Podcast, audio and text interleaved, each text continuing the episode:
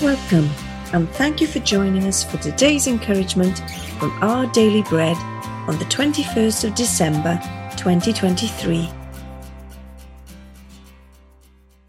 The Bible reading today is Psalm forty-two.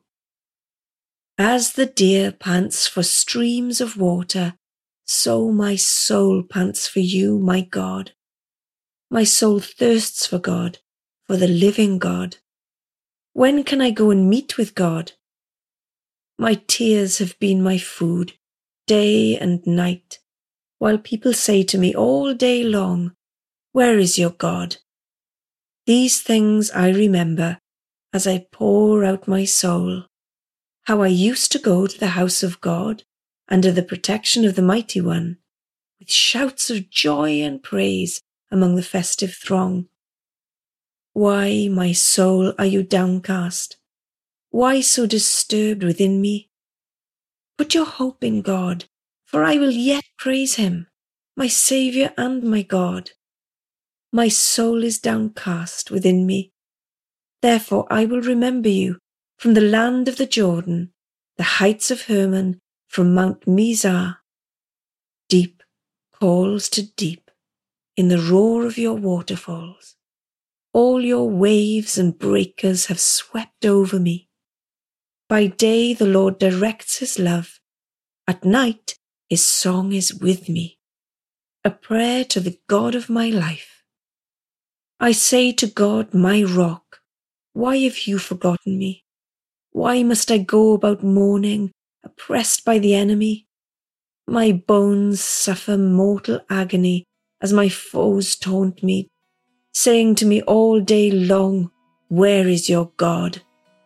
Why, my soul, are you downcast? Why so disturbed within me? Put your hope in God, for I will yet praise him, my Saviour and my God.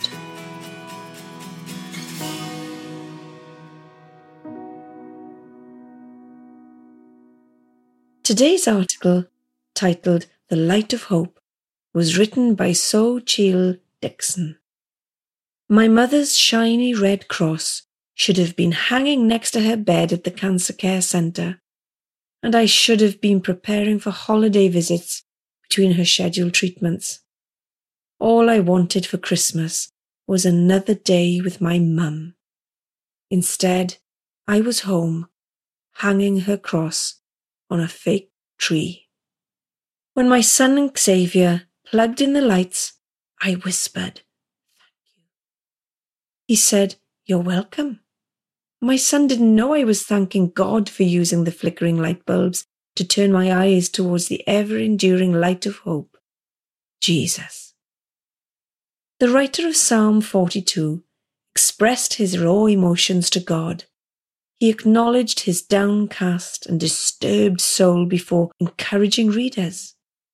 Put your hope in God, for I will yet praise him, my Saviour and my God.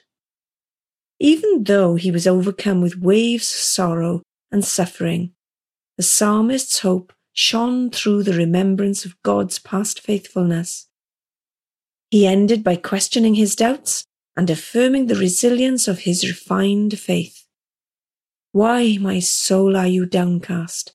Why so disturbed within me? Put your hope in God, for I will yet praise him, my Saviour and my God. For many of us, the Christmas season stirs up both joy and sorrow.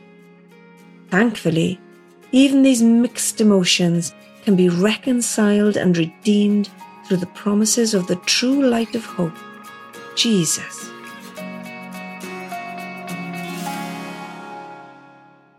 Let's pray.